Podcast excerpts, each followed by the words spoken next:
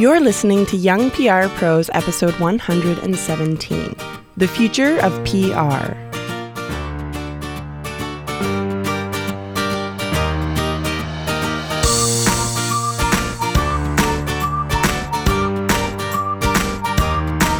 Hi, ladies and gentlemen. Welcome to Young PR Pros, a weekly podcast for the young and young at heart PR pros looking for tips and advice on how to build and advance their careers.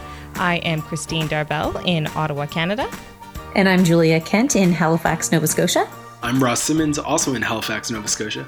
And I'm Claire Bonnyman in Toronto.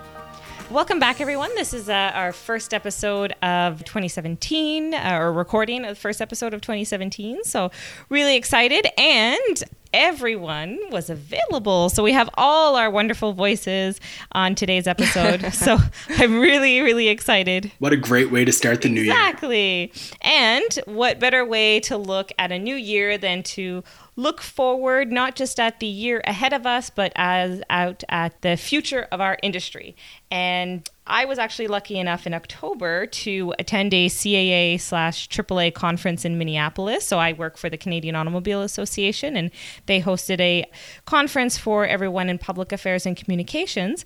And to my surprise, I ran into Shel Holtz. Uh, so, you know, some of our hosts might actually uh, recognize that name, and some of our listeners also might recognize that name uh, because Shel is the founder of the FIR Podcast Network and the host of For Immediate Release, which is one of the longest running podcasts on communications and public relations. I think they're at like episode 600 or something like that. I mean, Shel is a brilliant communicator. He's been in the industry for a very long time and he's just seen a lot of change. Um, and he's obviously one of the reasons why he's survived in the industry for so long is he's constantly looking at the future. So his presentation at the conference was called the future of public relations. And after his presentation uh, i was actually lucky enough to pull him aside and ask him a few questions. If you had to choose one, you could only choose one trend that is probably the most important thing that a communicator needs to look at, at least in the next week, let's say, because things change all the time, uh, what would be the one trend that you would pick out of the list? No question, messaging. Messaging? Uh, the shift uh, to mobile has already happened. It's irrevocable. Uh, the uh, the lines have crossed. We're now spending more time uh, digitally with mobile devices than we are with desktops or laptops. Uh, but we're also seeing the shift away from apps. Uh, as people are just crazily developing apps and talking about what kind of app we can deploy, the average number of apps that people download every month has reached zero. Uh, and instead, uh, particularly among the millennial and uh, Gen Z generations, people would rather message. Uh, and there has been phenomenal development of some of the core messaging apps uh, Facebook Messenger, WhatsApp.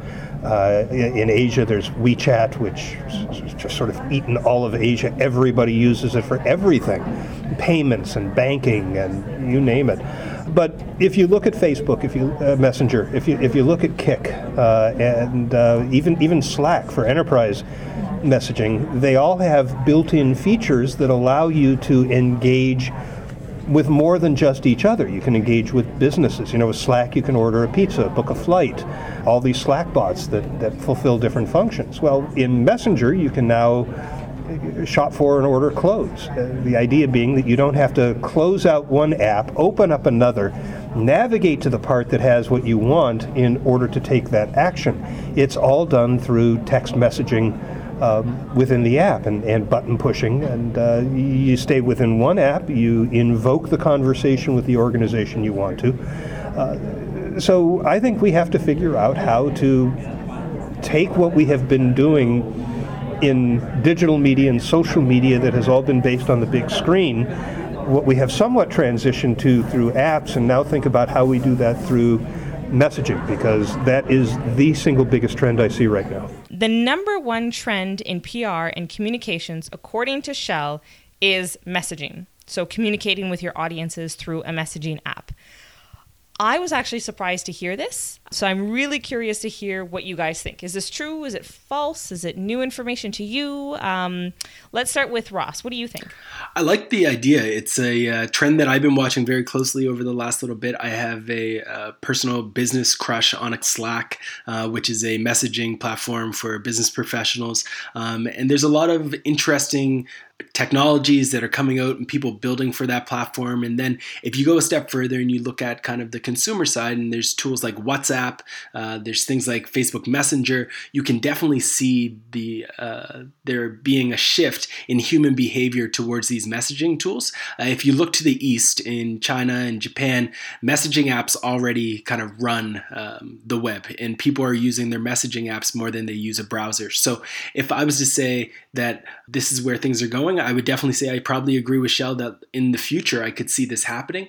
Is it going to happen tomorrow? I'm not so sure, um, but I could see in three or four years messaging changing the way we interact with one another, the way we interact with brands from a customer service perspective, the way we get news about um, upcoming events and public relations affairs, things of that nature. So I'm definitely on board with the messaging train. What do you think, Julia?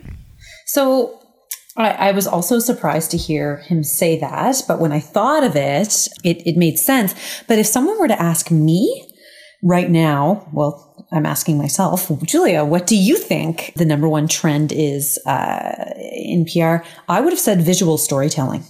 And this actually um, is quite linked to Shel's um, stance on messaging because I read somewhere that the average person is watching 32 videos per month and we have a 74% um, greater understanding of content when we watch it in a, in a video format.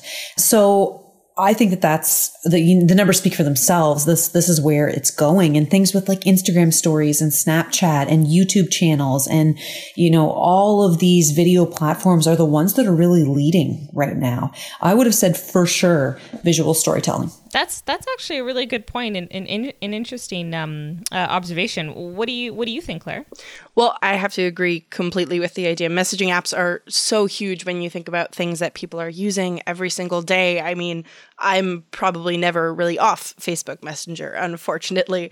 And two, to Julia's point, I think it's really interesting because when I think of Snapchat too, like Snapchat is a huge video platform, but it comes down to this message and it's a communications platform and you know where better to reach an audience and reach people than somewhere that they're already looking every single day. And i i think it's pretty fascinating when you really think about it it becomes really clear that that is where people are going and that is kind of the future of PR even though it doesn't necessarily seem like it would be to me. But and yeah. and like to Claire's point, Kristine, like even Instagram has the messaging feature now. That's true. Yeah. Like Snapchat, I I find myself talking to my friends through Snapchat as opposed to just texting them when I have their number because a, a, a photo, a visual story, or a video has prompted a discussion right? Yeah. So, I mean, even my stance saying I thought I would have thought visual storytelling would be what Shel might have said, the two kind of go hand in hand right now. They do because I mean, Snapchat is both a visual messaging tool and a messaging tool. Like it's it's both combined.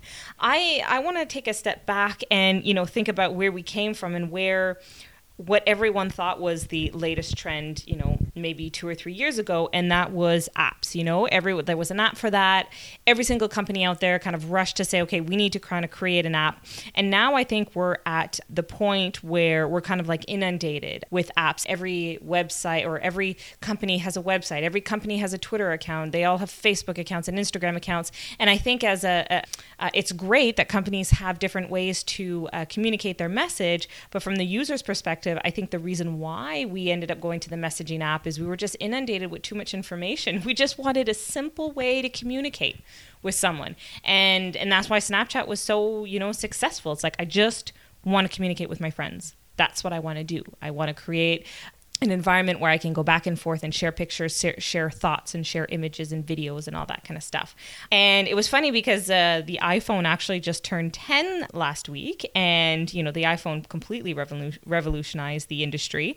Today you can download over you know two billion apps, um, but I'm also finding that you know because there's so many apps uh, it's really hard for a company to get on the home screen which means someone might download your app, they might use it once or twice, but if they're not using it on a regular basis, it's going to eventually leave their phone because, like me, I'm constantly running out of space on my phone. So I'm downloading apps and then deleting them a week later because they just don't have any value to me. Um, but messaging, my messenger apps, all of them are on my home screen they're always there at a click of a button, right? So if, a, if, if, an organization wants to communicate with me, the best way is through messaging. So, I, I mean, I love the way that, you know, it, it, was very interesting. Again, I was uh, surprised when Shel said that that was the number one trend. But when you look back at where we came from and where we are today, it makes sense that messaging is going to be the next place that you're going to want to communicate with your consumers and your audience. So, uh, really uh, interesting uh, conversation. So, messaging may be cool and the next best thing, but it does introduce this whole black hole of measurement that Shel refers to as dark social. So it's really important, and we've had this conversation on the podcast before. And you know, uh, Ross being, you know, you're you're a consultant, you run your own business, so you know how important it is to be able to measure your success, so that you can go back to your client and say, "Here is why you paid me. Right. here's the success. You know, here's here's how I could show you why you keep coming back to me and why you want to pay me to do things because I can show you uh, success." Now, with messaging, it brings this whole idea of dark social. So let's, uh, I'm actually going to hand it over back to Shel and get him to explain uh, what he means by dark social.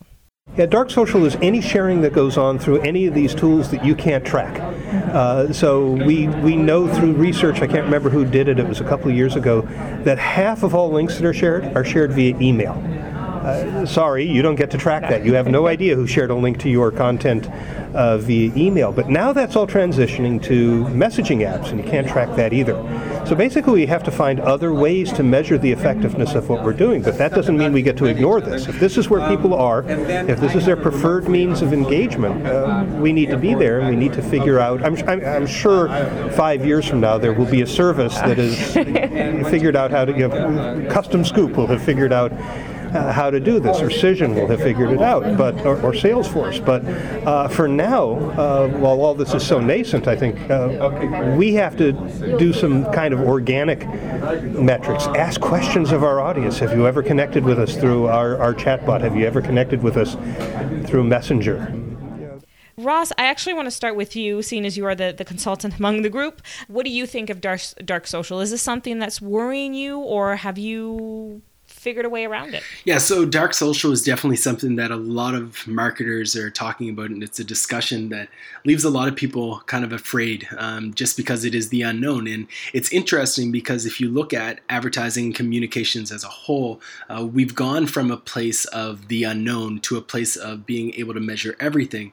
And the dark social is kind of taking us back into time uh, where when you would talk to clients about their billboard ads you would talk to them about radio ads and there wasn't real metrics that were associated with them until digital came along and you could track how many people were seeing a facebook ad how many people clicked that facebook ad and then ultimately how many people bought because of it. With dark social we don't really know exactly where these people are coming from and what the result is it's resulting in a lot of conversations in boardrooms where people are asking okay how can we figure out a way to be more creative and strategic around how we think about our metrics and our, our way of doing measurement. Um, and from my perspective, the best way is to go back to the, the business goals. So you can't kind of focus on how many likes because at the end of the day your clients can't pay their bills with likes their clients can't pay their bills with how many followers they have on twitter uh, what matters is how much revenue you're generating how many leads you're bringing into the door how many metrics you're actually generating that truly impact their bottom line and that's how you measure success so for me the conversation around dark social is more of a, a, an element of an overarching plan. So when you're talking about we're using social media to drive success for this campaign or for this client, Dark social is a part of the discussion, but we're not measuring necessarily solely dark social. We're measuring the impacts of an entire campaign, and then we're linking that back to meaningful and measurable results such as revenue, lead generation, uh, number of mentions within the press, things like that that actually matter to the client at that time. Completely agree. What do you uh, What do you think, Julia?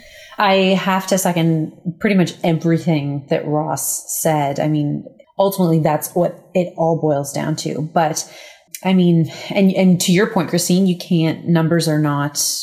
They're not everything. And I think I think that a few years ago, people got stuck with the, the numbers and and we're using them as measurement tools. I mean, I know I did in a couple jo- jobs ago. I mean, one of you know one of my goals was you know to increase our Twitter followers to a certain number. But uh, for me now, what I really like to see and seems to be at least a good indicator, if not a good measurement, um, is engagement. And you know, engagement uh, with content is worth so so so much more than you know all of these followers that you really can just buy. So that's the only thing I would add to the conversation, but I 100% agree with Ross. Yeah, because I work for a not for profit. Um, I mean, we do have business schools, but I, I, I do work for the not for profit arm of our organization where ultimately, yes, our goal is we'd love to have more CAA members, but because we were, you know, born and bred for a hundred years to represent our members, my actual goal has nothing to do with the amount of revenue that's coming into um, the organization. It's every it's it's around the engagement, which is kind of what Julia was saying, right? That's that's uh, the the more we have Canadians engage with CAA and our messages, um, the more successful we we can be. So, I mean, dark social is something something that I think everyone's going to be worried about. But to be honest, I mean, I don't think it's it's it's a deal breaker because I never actually use Twitter number, like Twitter followers or Facebook likes in any of my measurements.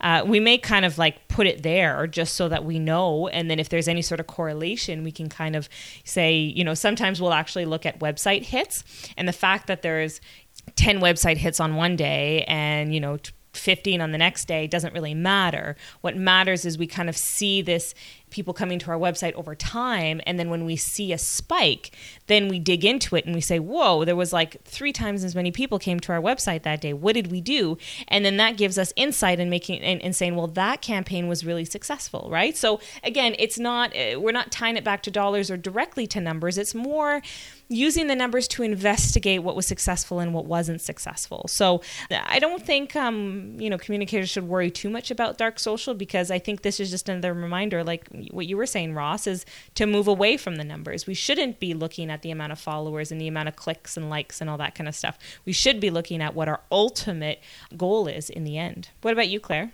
Yeah, I mean, I'm going to be completely unoriginal and pretty much just kind of echo what everyone else said because it's true. It's an inundation of numbers that drags you away from your end goal. I remember I was working with a, again, it was a not for profit, but there was a campaign of walking a certain amount every day. And it was about raising awareness for a certain issue. And it was such a weird thing because everyone was so concerned with, oh, well, you know, we want to have this many likes. Oh, look how many like notices we got or views we got on Facebook. But in reality, like a tweet or a retweet or any sharing of that event or that program with like a school board page has the value of 10 or 20 tweets from random people. So it's it's numbers, but it's all about quantity, not quality, and you have to refocus on the quality because it's so easy to get bogged down in oh, a thousand this, two thousand that, a hundred this, and really refocus again and focus on like what is the actual story you're trying to tell and what actually matters. You know? Yeah, for me, I agree. If President Barack, sorry, I was going to say if President or yeah, soon not to be president, but um, outgoing President Barack Obama retweeted something I said, I would not need another retweet. exactly, exactly. you know what I mean? Precisely. so true. Yeah, I was just gonna say, I think that the whole craze around dark social is sort of like Y2K in the early 2000s. The marketers are throwing around this this idea that this thing is scary and it's gonna change everything, Yeah. but in reality, it's not. It's uh, something that we can consider and think about, but at the end of the day, you have to go on with business as usual, knowing that if you create content that's worth sharing, people will share it, um, and if you tell stories that are compelling, people are going to pass those along to other people. So I hope you didn't just date yourself, Ross, by like referring to Y2K. I hope our audience remembers what Y2K was. Yeah, you may that is have. a discussion for another episode. okay, guys. Exactly. I I have a joke for you. I'm not really good at telling jokes, but I have a joke. What do you call a Facebook strategy? Pointless. okay, so it was a little bit dark, um, a little bit of a dark humor there, but it's it's 100% true. And here is Shel again telling us what he thinks of Facebook strategies. well, because, well, first of all, you don't own Facebook, uh, so you, you can develop this elaborate strategy, and, and Zuck could uh, decide to change the algorithm or shift the focus. Uh, I mean, look what just happened with news. Right? Uh, Facebook has been investing a ton in attracting major news outlets to use Facebook as their channel for getting news to people, because hey, that's where almost 2 billion people are. And then they turn around and say, we're demoting news in the news feed because we want to encourage people to share their personal stories. And they have a legitimate need to do that, but I can imagine you know, the folks at the Washington Post and the New York Times and all the rest who are publishing through Facebook instant articles and have made this huge investment going, wait a minute. uh, you just can't rely on them. But mainly what you should have is a content strategy that accounts for the fact that different channels have different protocols, uh, use video differently, uh, show images differently. And when you know you're going to be communicating an initiative or a campaign, make sure that you're repurposing the assets from those plans so that they will work in each of the channels. And that way, if one of the channels you're using suddenly pivots and isn't great for that anymore, or as happens in this industry, just vanishes altogether, goes out of business, they get acquired. And what happens a lot is they get acquired for the talent and not the asset, so the asset vanishes. You don't miss a beat. Right? You're still out there distributing content through all of these different channels. So Shel says the solution is content strategy. It, it's not all about uh, you know your Twitter strategy or your Facebook strategy or your Snap Snapchat strategy or whatever it is.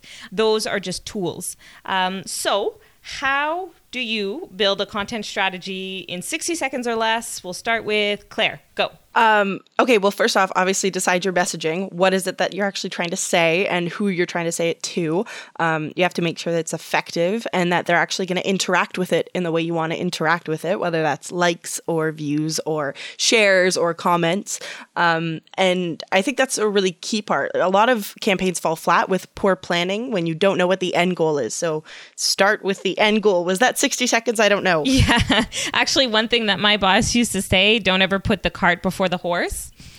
So imagine it. I mean, it's kind of going back to like horse and buggy days, but it's uh, you know, don't your horses have to go in front and then you put the cart in the back, right? So don't flip your strategy around by just saying we need to use Snapchat and then jump on Snapchat and just start sharing random things, right? It's exactly you need to know your audience and your message. Ross, go. I 100% agree that the first thing you have to do is know your audience. I think that too many people assume they know their audience instead of truly knowing who their audience is. Technology gives you an opportunity to really have a clear understanding of exactly who it is that is buying your product, who's sharing your content, who's consuming it, where they live, what they're buying, what other media outlets they're reading. You can know everything there is to know about people. So I would start with that. And then from there, dive deep and look for insights that you can use to identify the type of content that those people will share. And then go spread that content on channels where they're spending time. If that's Reddit, if that's Facebook, if that's Twitter, if it's Pinterest, you name it, wherever these people are spending their time, you have to think about a unique and creative way to get your content into that conversation on that channel.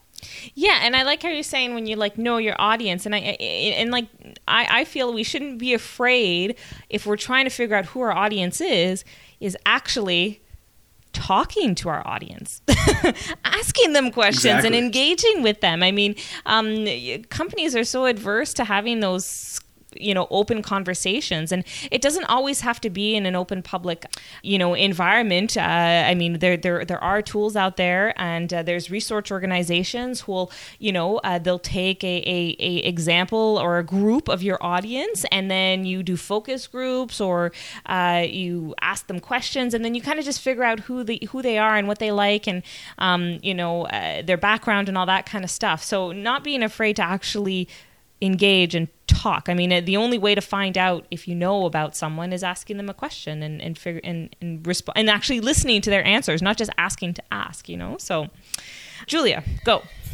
The, first of all, I feel like Ross has a an upper hand on this entire episode, but that's beside the point. Um, uh, okay, so 60 seconds or less. So I would identify your brand story, identify your audience, uh, know obviously who, but what, when, where you can reach that audience and what resonates with them. And then I would craft targeted messaging you know, on a on a targeted platform with a schedule and and and and execute. So um, I'm I'm not going to do a whole other 30 seconds because I think I'll just repeat what everyone else said. Um, the only thing that I wanted to mention, which is one thing that I do when I build my key messages, I'll have like you know three to five key messages. So what you know if, if an audience is is um, you know if an individual is is experiencing or engaging with me through a campaign, what is like the three to five things I want them to walk away with. Sometimes it's like, what's the one message I want them to walk away with, right?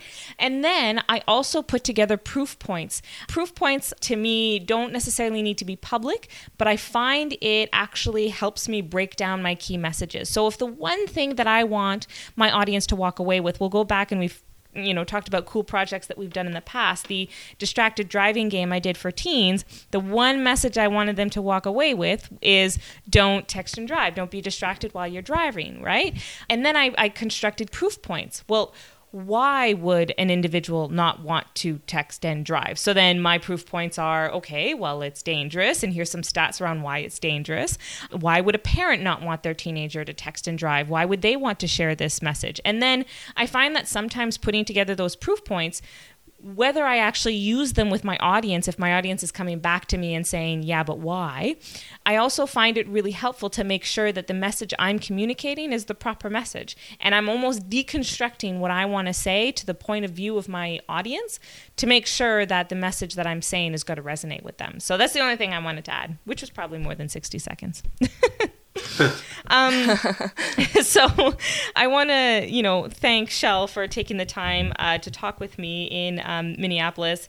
And I think this is a really, really great con- uh, conversation to have. And it's a really important one to have. Things in our industry change so frequently, and it's so crucial to stay on top of it. And I'm not just talking about staying on top of what the what's the next cool social media thing, because Snapchat is here. Who knows if it's going to be here five years from now? Facebook is kind of the anomaly. I can't believe it's been around around for that for, for so long, for like 11 years, but or 12 years now. But still, Facebook keeps changing, Twitter keeps changing, all our all the tools keep changing. But you know, the the basis of you know communications uh, campaigns and our plans should always stay the same. But then just knowing kind of what's out there and how we can interdict our c- content strategy is very helpful. So, uh, any other comments on the future of public relations? Does anyone have like a better joke than the joke that I said? and we can end on that. a PR joke? I liked it. Well, I would have to say that the future of PR is brighter than Kristine's jokes. oh, like we we can end on that.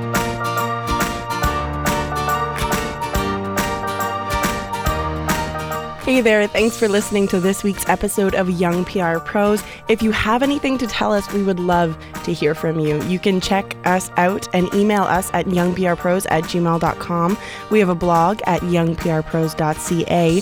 We're on Facebook at Young PR Pros Podcast and on Twitter at Young PR Pros. Thanks, and we'll talk to you next time. This episode featured tracks by Poddington Bear, sound work and editing by Claire Bonnyman.